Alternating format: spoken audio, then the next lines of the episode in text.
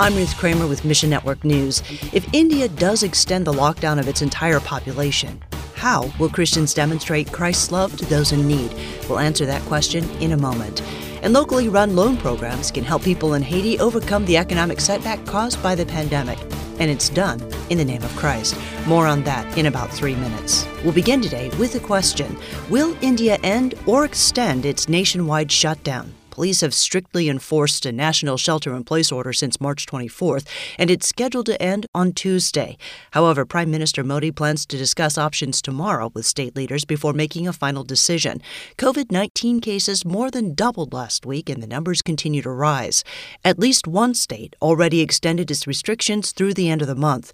Many live hand to mouth in India, and believers want to demonstrate Christ's love by helping those in need.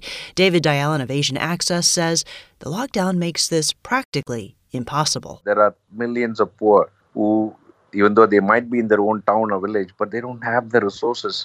Most state has not received any much packages to help the poor to tide over this uh, lockdown period. But Asian Access is supporting Indian church leaders as they find ways to deliver gospel hope and help. There are a lot of people are going through depression and people are losing hope.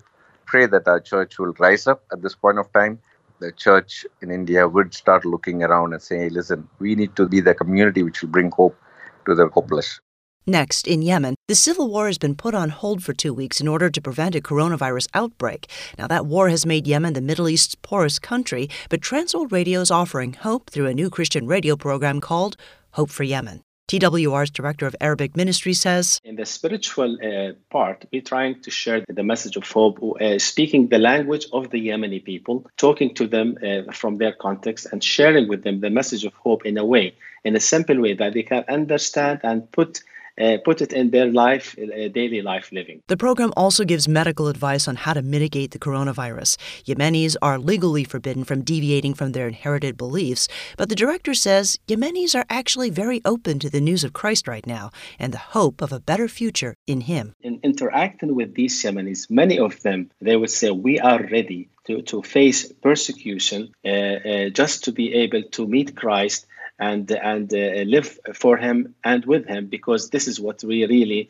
uh, feel gives us meaning for our lives. While this hope emboldens Yemeni's believers, Hope for Yemen teaches Christians how to be wise in how they share their faith so as not to risk their lives. Pray that many in Yemen would embrace the risen Christ. And the people of Haiti have a long running history with disaster and are now facing COVID 19.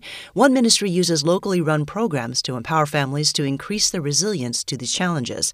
Farms International Executive Director Scott Clifton shares his mission. Haiti really is a place with a lot of need and a lot of poverty. It's a difficult situation to work in because the need is so evident, yet at the same time, there's so many people trying to help. There's more NGOs per capita than any other nation. And so there can be a real problem of dependency. The program works through the local church, and Haiti's had two loan programs for 20 years, providing resources and support for local development. Now, immediate aid is important, but a long term approach changes local outlooks. The loans are interest free, and once they're paid back, go out again. The structure of the farms program is one that tries to build a true development where people are really being helped but it's not just in a material way, it's in a way where people have dignity. As these local businesses succeed, it gives the owners a chance to talk about financial principles, biblical worldview, and hope.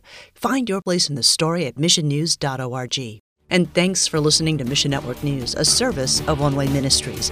This month, Slavic Gospel Association offers My Father's House, a devotional written by women for women. It uses the furnishings of the Old Testament tabernacle as object lessons along with stories of ministry to Slavic women for your spiritual growth.